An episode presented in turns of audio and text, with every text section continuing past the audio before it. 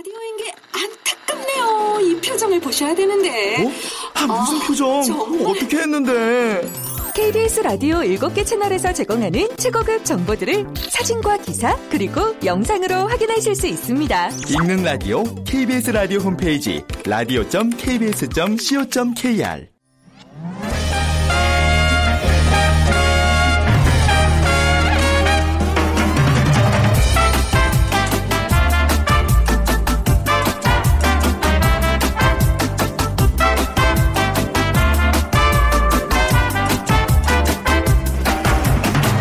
안녕하세요. 빅데이터로 보는 세상 아나운서 최원정입니다. 자, 지난 수요일이었죠. 20대 국회의원 총선거일 임시 휴일이었는데 어제 오늘 누구를 만나던 화제는 단연 선거 얘기인 것 같아요. 출구조사를 비롯해서 개표 이전 예상했던 것과는 다른 결과가 나타난 곳이 참 많았는데 중요한 건 이제 결과를 받아들이고 미래를 위해 도전하고 노력하는 것이겠죠. 자, 기대해보겠습니다. 빅데이터로 보는 세상, 오늘 금요일 세상의 모든 빅데이터 시간에는요. 한 주간의 키워드를 모아서 한 주 정리해보고요. 또 농구팬들 이번 주 글로벌 스포츠를 뒤흔든 최고의 뉴스 아주 반가우셨을 겁니다. 자, 빅데이터가 알려주는 스포츠 월드 시간에요. 미국 NBA의 골든스테이트 워리어스가 세운 한 시즌 최다 승 기록이라는 키워드 분석해드리겠습니다. 그래서 오늘 빅퀴즈는요. 농구와 관련된 문제 준비해봤는데요. 자, NBA 리그 일정을 한 달쯤 남겨둔 1995년 3월 중순 전 세계를 흥분시킬 한 가지 소식이 전해집니다. 은퇴한 농구의 황제, 농구의 신인 바로 이 선수가 복귀한다는 소식이었는데요. 내가 돌아왔다. I'm back. 그 짧은 이 한마디가 큰 화제를 불러일으키면서 일종의 유행어가 되기도 했습니다. 17개월 만에 복귀 후 시카고 불스를 3연속 우승으로 이끈 이 농구의 신 이름을 맞춰주시면 됩니다. 자, 많은 마이클들이 등장하는데요. 어떤 마이클인지 골라주세요. 1번 마이클 잭슨, 2번 마이클 조던, 3번 마이클 볼튼, 4번 마이클 부블레. 자, 오늘 당첨되신 분은 5번 기타에서 우쿨렐레 그리고 비타민 하우스에서 비타민 세트 드리고요. 휴대전화 문자메시지 지역번호 없이 샵 9730 이용해 주시면 됩니다. 짧은 글은 50원, 긴 글은 100원의 정보 이용료가 부과됩니다.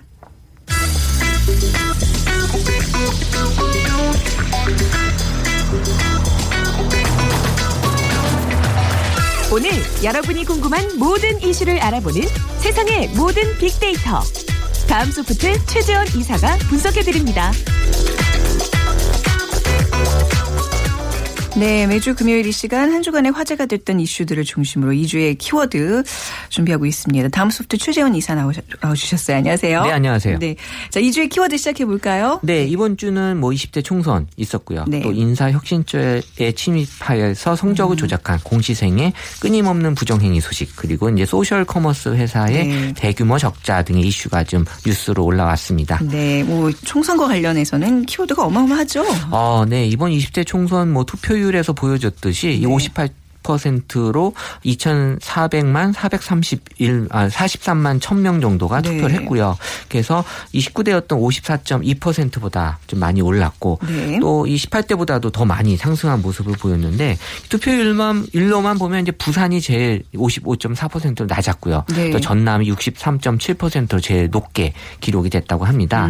뭐 어쨌든 결과는 뭐 이례적으로 이제 여당이 제1당의 자리를 내주는 결과가 발생이 됐고 더불어민주당 123석 새누리당 122석. 그래서 16년 만에 여서야대다라는 네. 이제 글들이 많이 올라왔습니다. 네. 저희가 당일에 이제 생방송을 이사님과 박진 교수님과 했는데 그 왜 투표율 저희가 좀 예상을 해달라 그랬잖아요. 예. 제가 57.1% 했는데요. 어쨌든 1% 안쪽으로 맞았어요. 네. 그 굉장한 거죠, 그게 사실. 근데 저는 예상 네. 못했던 게 마지막 네. 5시에서 6시 그 시간대에 네. 투표율이 완전히 올랐거든요.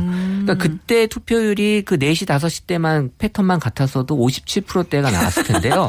네. 사람들이 이제 마지막에 아주 투표에 대한 어떤 열정을 보여주신 것 같아요. 1%포인트의 아주 뭐 근소한 차이로. 네, 0.9%. 예. 0.9, 예.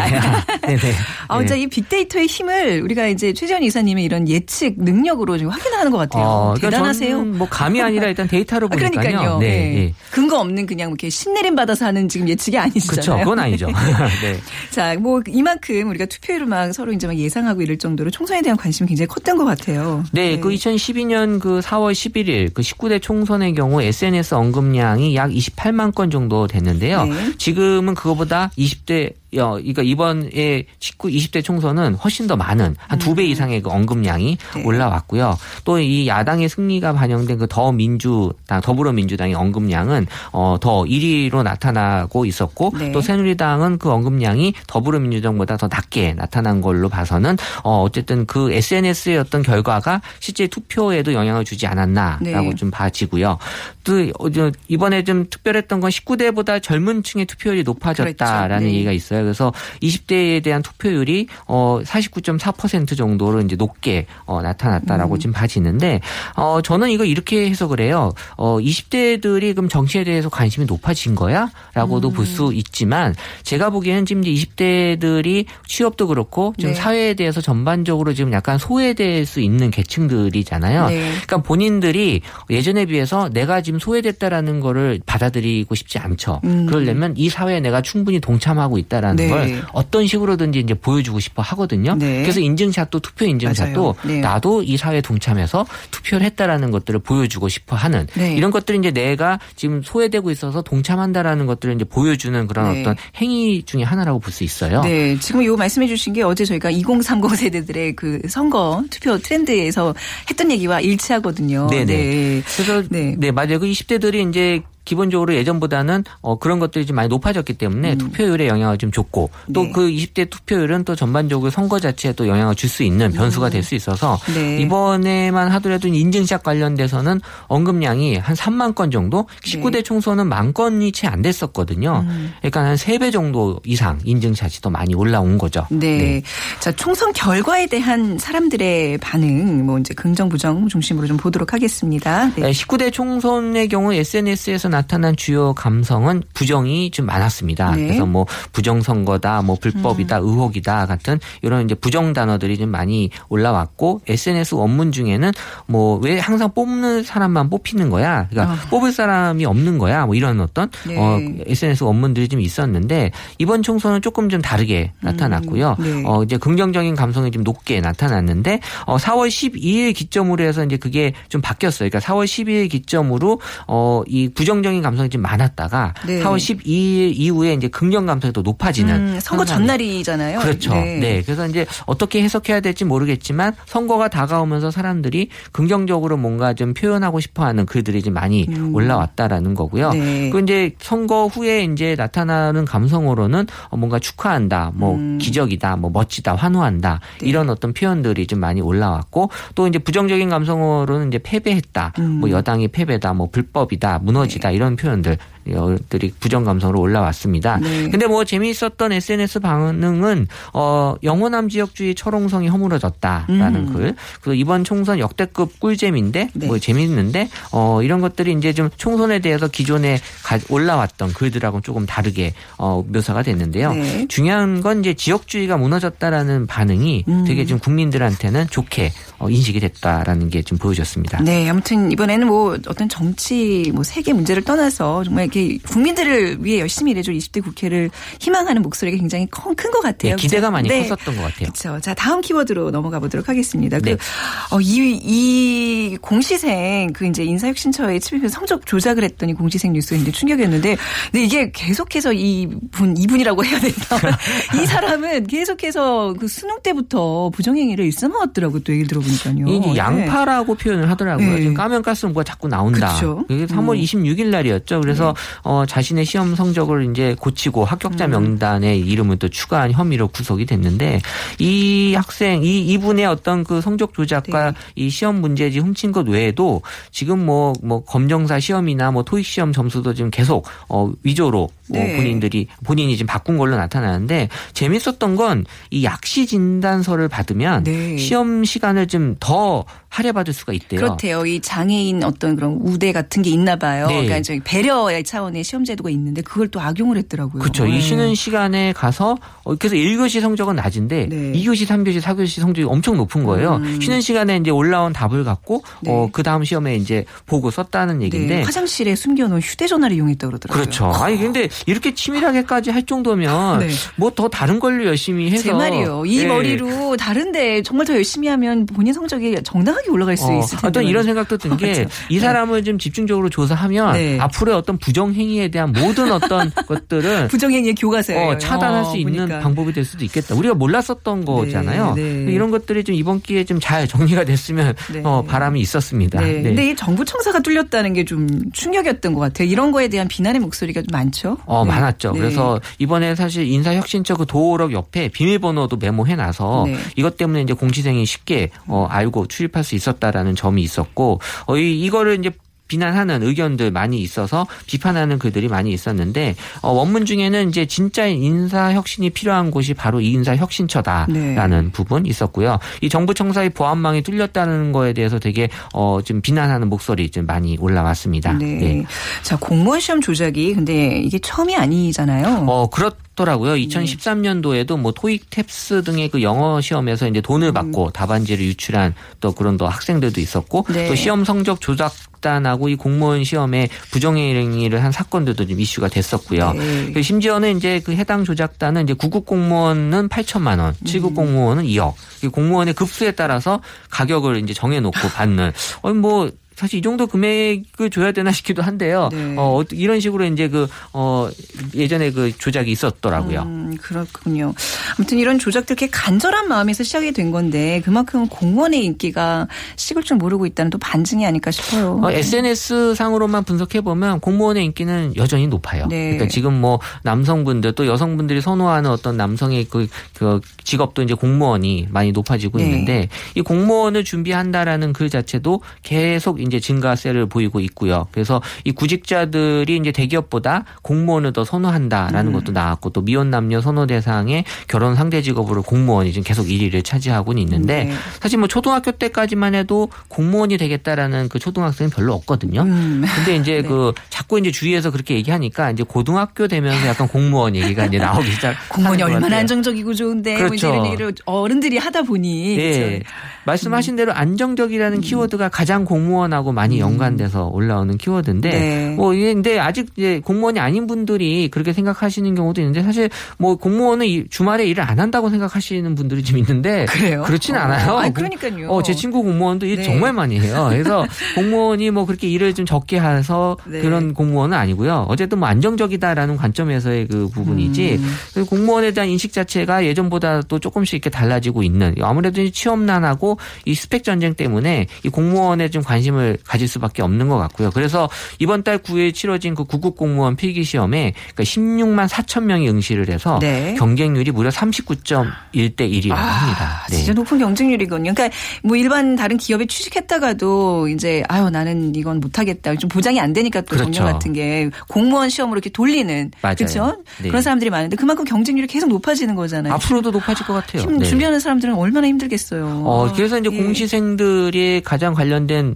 그 키워드 중에 하나가 힘들다. 네. 왜냐하면 이거 뭐 거의 뭐 입시보다도 지금 더 힘들게 공부하는 사람들도 많이 있고요. 네. 그러니까 경쟁률이 정말 높아지고 있는 게 그 원인인 것 같고 공무원 시험을 관련해서 이제 의견들도 이 난이도가 너무 어렵다. 왜냐하면 네. 경쟁률이 높아지면 이제 시험에 대한 어떤 난이도도 많이 높아질 수밖에 없는 거고요. 네. 그래서 점점 더 이 공무원이 되고 싶어하는 사람 많아지고 또 거기에 대해서 또 어떤 여러 가지 여건 자체는 어려워지고 있는 네. 그런 어떤 현실이 지금 보여지고 있는 것 같습니다. 본인의 미래를 걸고 이렇게 준비하는 공무원 시험 을 준비하는 많은 분들에게 이런 사건들이 어떻게 보면 굉장히 큰 사기 저하를 일으킬 수 있었을 것 같은데요. 네. 아무튼 힘내시고 좋은 결과들 있길 바라겠습니다. 네. 세 번째 키워드 넘어가 보겠습니다. 네, 그 소셜 커머스 3강의 그 출혈 경쟁. 그러니까 네. 얼마 전에 지금 발표된 자료 조사에 의하면 1조 원 가까운 지금 이 세 회사의 적자 폭이요. 그래요. 이게 소셜 커머스가 뭐야라고 이제 좀 물어보신 분들 계실 텐데 네. 기존에 온라인 쇼핑몰하고는 조금 다르게 이 공동 구매하는 그런 어떤 서비스 모델을 갖고 있는 크게 세 회사가 이제 국내에서 네. 영업을 하고 있는데 이 실적이 이 3사를 합쳐서 지금 1조 원에 가까운 기록적인 적자가 예상이 돼서 의아해하는 사람도 있을 거예요. 뭐 장사 잘 되는데 왜 그랬을까? 저 엄청 이용하는데 제가 더 분발해야 되는 건가요? 네. 그 정도 갖고는 안 되는 것 같아요. 그렇군요. 그러니까 아무래도 이게 그만큼 이제 가격 경쟁이 심하다 보니까 많이 팔아도 많이 남지 않는다라는 게 이제 지금 원인인 것 같아요. 그렇군요. 네. 뭐 소비자 입장에서는 싼 가격에 이렇게 뭐 제공을 받기는 하나 또 이런 출혈 경쟁으로 또 피해를 보는 사람들이 있을 거 아니에요. 그렇죠. 네. 이번에는 또 이 우리 기존에 알고 있는 그 대형 마트에서도 네. 이 가격 경쟁이 같이 이 붙어버리면서 지금 가격들에 대한 인하에 대한 어떤 그 열기가 지금 아주 뜨거운데 지금 네. 기저귀 전쟁이라고 할 만큼 기저귀 갖고 지금 싸움이 많이 심해요. 아, 그래요? 기저귀를 네. 어디서 얼마나 싸게 파느냐가 그 어떤 서비스 그 회사의 어떤 그걸 보여주고는 있는 건데 네. 6개월간 그 소셜 커머스 관련된 상품으로 가장 언급이 많이 된 거는 이제 화장품이었습니다. 그 다음에 이제 고기 요새는 네. 이제 먹는 고기도 많이 네, 이제 사서 드시는 것 같아요. 네. 그리고 이제 3위가 기저귀, 그 4위가 항공권 이렇게 나타났는데 사실 이 오프라인 유통업체들이 이 기저귀하고 분유, 그다음 여성용품 네. 이런 것들의 이제 주력 상품들을 이제 전략 품목으로 정해서 지금 최저가 경쟁에 지금 완전히 다들 합세돼 있는데 어쨌든 이 소셜 커머스 업체들의 최대 강점은 배송이었어요. 빠른 시일 안에 뭐 당일에 배송해 주는 데도 있고 그렇죠. 네, 네. 배송을 빨리 하기 위해서 물건들을 미리 그 구매해 놓고 있는 게 그 네. 배송에 빠를 할 수 있는 그 이유였거든요. 네. 그러다 보니까 이제 배송을 빨리 하기 위해서 여러 가지 그 경쟁들을 하다 보면 이런 어떤 또 출혈 경쟁이 나올 수밖에 없는 거고요. 네. 그래서 뭐 사실 소비자 입장에서는 뭐 좋은 거죠. 가격도 싸고 배송도 빠르면 더 이상 뭐 기대할 건 없는 거잖아요. 그래서 이런 그 입점하고 있는 업체들한테 이 배송을 빨리 하기 위해서 지금 압력을 많이 지금 행사하는 경우가 있었다고 합니다. 그래서 배송을 우리가 배송 다 하니까 너네는 가격만 싸게 팔아라 네. 라는 식으로요. 그래도 이 배송 업무 맡고 있는 분들이 어떤 근무 환경이 또 열악해질 수 있는 얘기잖아요. 이게 좀 이런 배경들이. 그럼요. 예. 사실 뭐 교통이 그렇죠. 불편한데 그러니까 무조건 싸다고 해서 우리가 좀 덥석 이걸 물 게 아니라 좀 그런 전후 사정들을 좀 고려를 해야 될 것 같아요. 현명한 소비라는 게 그런 거잖아요. 맞아요. 네. 자 그리고 이제 치킨 지수 마지막으로 알아보겠습니다. 지난주 1,682였어요. 자 이번 주 올랐을까요? 내렸을까요? 이번 주에 1,677포인트로 약간 이제 하락했는데요. 네. 뭐 이 폭은 뭐 그렇게 크지 않은 것 같고요. 네. 일단 총선날은 84%포인트 높게 나타나서 총선날 자체를 이제 즐겁게 즐기시는 네. 분들이 있었던 것 같고 네. 제가 볼 땐 날씨가 안 좋을 거라 예상했는데 의외로 좋아서 네. 사람들이 좋아했지 않았나 공휴일이잖아요. 네. 즐겁게 투표하고 가족들과 치킨 시켜 먹고 이런 네. 분위기. 근데 네. 주말에 약간 미세먼지가 있어서 이런 부분들이 좀 치킨 지수 영향을 좀 주지 않았나 생각합니다. 알겠습니다. 자, 지금까지 2주의 키워드 다음 소프트 최 재원 이사와 함께했습니다. 고맙습니다. 네, 감사합니다.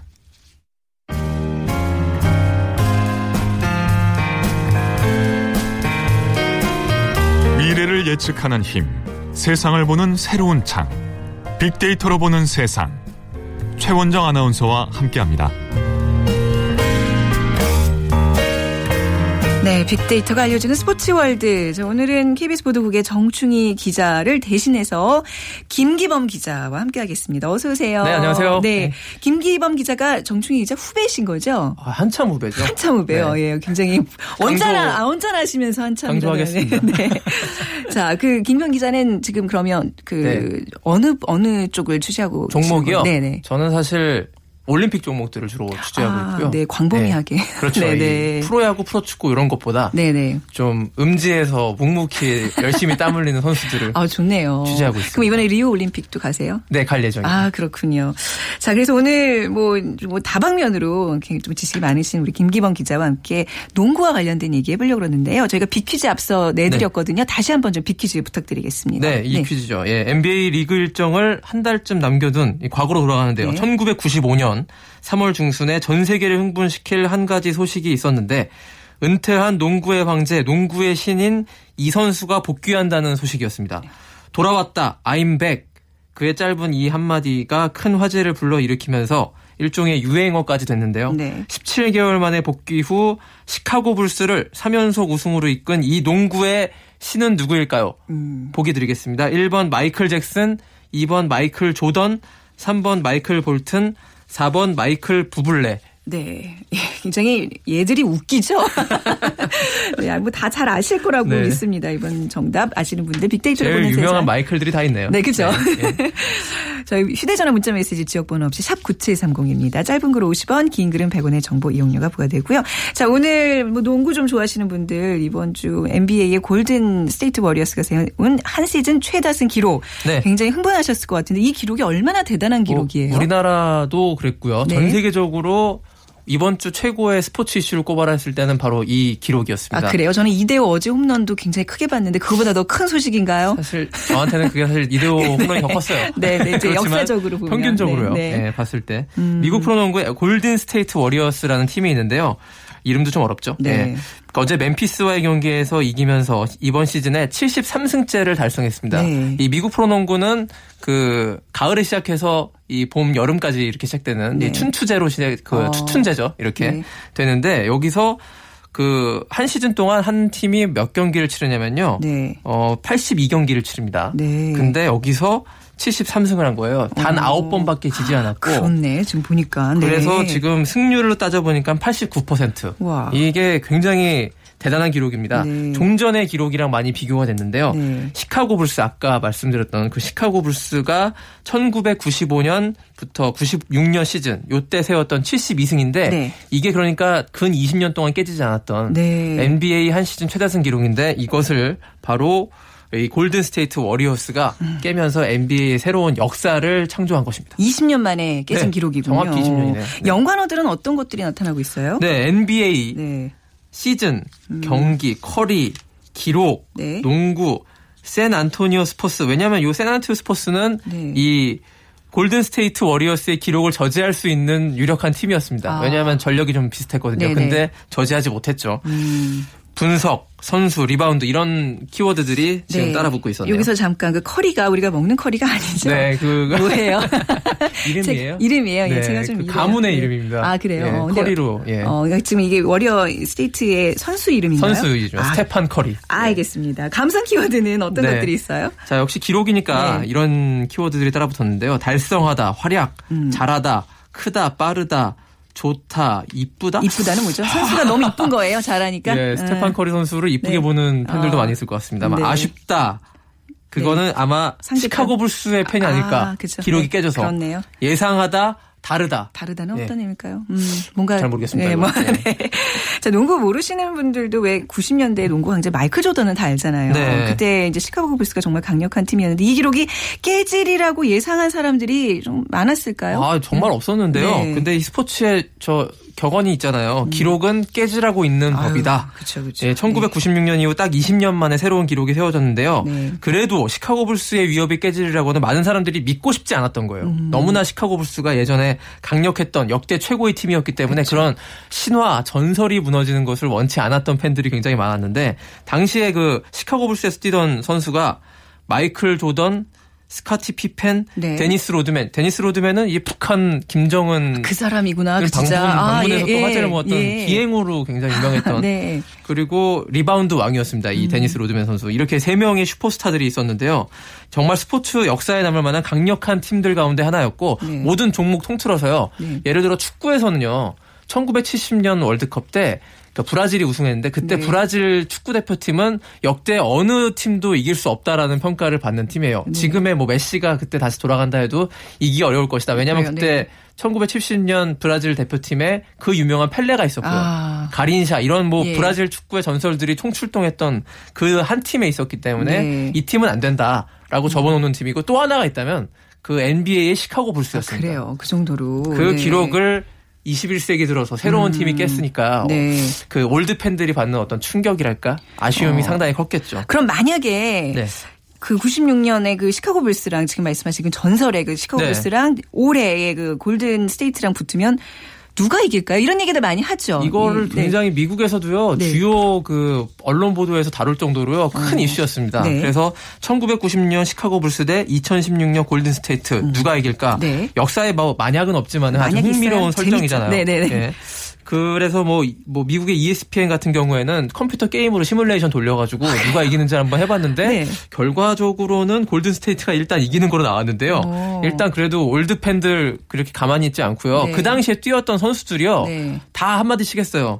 뭐 결론은 10년만 젊었으면 내가 골든 스테이트 이긴다 이런 얘기인데 네, 네. 그때 스코티 피펜 선수가 내가 스테판 커리를 지금 최고 잘하는 선수 1대1 네. 마크하면 20점 이하로 묶어놓을 수 있다. 난 수비가 강하기 때문에 지금의 커리는 30, 40점을 쉽게 꽂아놓는 선수인데 네네. 그걸 스커티 피펜 선수 본인이 막으면 그렇게 안 될 것이다라고 호언장담을 했고 90년대 그 NBA 농구 스타 가운데 최고였던 찰스 바클리. 아, 이 사람은 네. 그러니까 시카고 불스의 라이벌이었죠. 네. 이 바클리 선수도 96년 시카고를 도저히 이길 수는 없을 것이다. 그래요? 아무리 골든스테이트가 세다고 해도.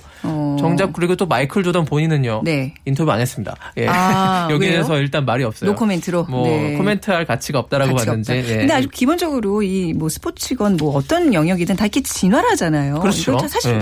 그냥 2016년 골든스테이트가 더 유리한 거 아닌가요? 이 게임 자체는. 그게 보통의 네. 상식인데 네. 이 논란이 일고 있는 어떤 의미가요. 네. 그만큼 1996년 시카고 불스가 얼마나 대단한 팀이냐를 알 수 있는 것이고요. 보통 농구나 네. 축구나 모든 종목들이 진화를 하게 마련인데 그래서 네. 10년 전 팀이 10년 후의 팀을 도저히 이길 수 없는 게 보통의 상식인데 그쵸. 90년대 프로농구 NBA가 얼마나 강력하고 재미있고 잘했으면 네. 이런 논쟁일까 그렇게 또 그런 측면에서 살펴볼 수 있을 것 같습니다.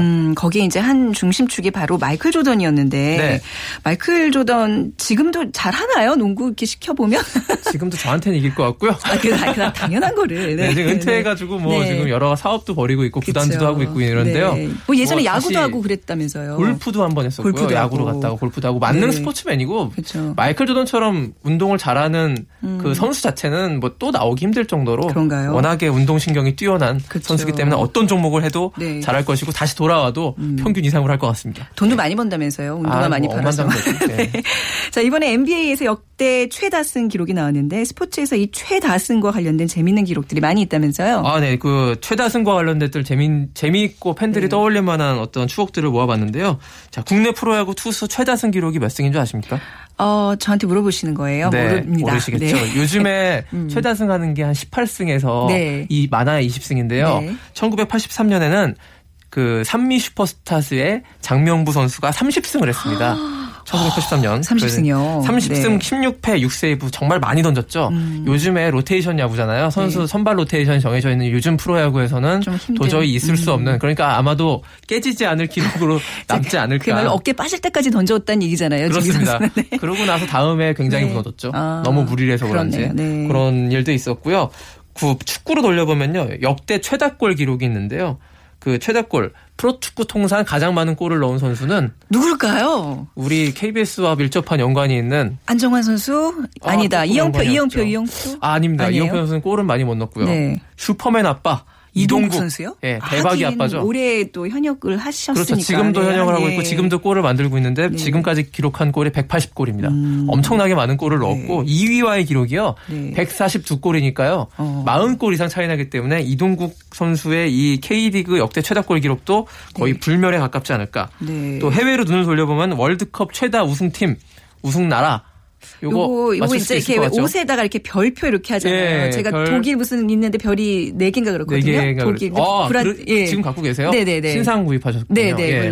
독일이 네. 4번으로 2위고요. 1위는 역시 브라질입니다. 5번 우승을 했고요. 네. 그 월드컵에서 골을 가장 많이 넣은 선수는요. 네. 누굴까요? 브라질 선수가 아니더라고요. 호나우도 아니에요? 예, 호나우도 골이 깨졌고. 네. 그 독일의 클로제 선수가 지난번 브라질 월드컵 때 우승하면서 호나우두의 기록을 16골로 넘어섰습니다. 네. 그렇군요. 자, 이 골든스테이트가 이번에 세운 기록이요. 사실 뭐 한 시즌 최다승. 이것도 깨지라고 있는 거잖아요. 네. 네. 한번 좀 예견해 볼까요? 예. 불멸의 기록으로 네. 인정받는 기록들이 아직까지 남아있는 게 몇 가지인데요. 네. 예전에 1960년대 NBA에서 활약했던 윌트 체인벌린이 한 경기에 100점 낸 적이 있는데 네. 요즘에 농구에서 100점을 넣기는 현대 농구에서는 불가능하다고 평가를 받고 있고 네. 메이저리그에서 옛날에 조 디마지오라는 선수가 56경기 연속 안타인데 이것도 깨지지 않은 불멸의 기록으로 인정받는 기록들이 있습니다. 또 네. 올림픽 최다 금메달 마이클 펠프스 어류라고 불리는 수영 너무 잘하는 그 네. 선수가 18개의 금메달 따는데 누가 더 18개 이상 딸 것인가 이런 의문이 들고 있는데 기록 아까도 말씀드렸다시피 깨지라고 있기 때문에 네. 이런 기록들도 언젠간 깨질 수 있고 골든스테이트의 기록 역시 또 한 10년, 20년 있다가 더 강한 팀 무패의 팀에 나올 줄 또 네. 모르지 않습니까? 네. 그렇기 때문에 스포츠가 재미있는 거라고 저는 생각을 합니다. 농구를 좋아하시는 분들은 또 NBA에 이렇게 열광하잖아요. 우리나라 농구에서도 이렇게 좀 어떤 네. 기록, 좀 이렇게 알아야 되는 기록들이 좀 있을까요? 뭐 서장훈 네. 선수가 세웠던 네. 뭐 리바운드나 김주성 선수의 블록슛 네. 기록 이런 네. 것들 많죠. 예. 김승현 선수의 뭐 어시스트 기록이라든지 아마 깨지기 힘든 불멸의 기록들 우리 프로농구도 역사가 한 10년이 훨씬 넘어갔기 때문에 20년에 달하기 때문에요. 많은 기록들이 있습니다. 맞아요. 이 기록 네. 얘기로 사실 이렇게 스포츠 얘기하다 보면 참 재미난 것 같아요. 네. 자, 오늘 말씀 잘 들었습니다. KBS 보도국의 김기범 기자. 다음에도 또 이렇게 좀 저희 도와주실 일 있으면 언제든지. 다음 기회에 한 번 더 오면 네. 영광이겠습니다. 네, 네, 감사합니다. 고맙습니다. 네. 네. 자, 오늘 정답 마이클 조던입니다. 앞서서 이제 김기범 기자께서 많이 설명해 주셨는데요. 2415님, 어릴 때 이 선수 신발 신고 다니던 친구들이 너무 부러워서 엄마 졸라 사달라고 했다가 가격 보고 못 사서 무척 서러웠던 기억이 하시면서 보내주셨는데 우쿨렐레 보내드릴게요. 그리고 8126님, 어머니랑 오랜만에 시골로 힐링하러 가다가 라디오 듣습니다 하셨어요. 회계세 공부하신다고요? 저희가 비타민 드릴 테니까 예, 섭취하시면서 건강 잘 챙기시기 바랍니다. 자, 빅데이터로 보는 세상 주말 잘 보내시고요. 월요일 11시 10분에 다시 찾아뵙겠습니다. 지금까지 아나운서 최현정이었습니다. 고맙습니다.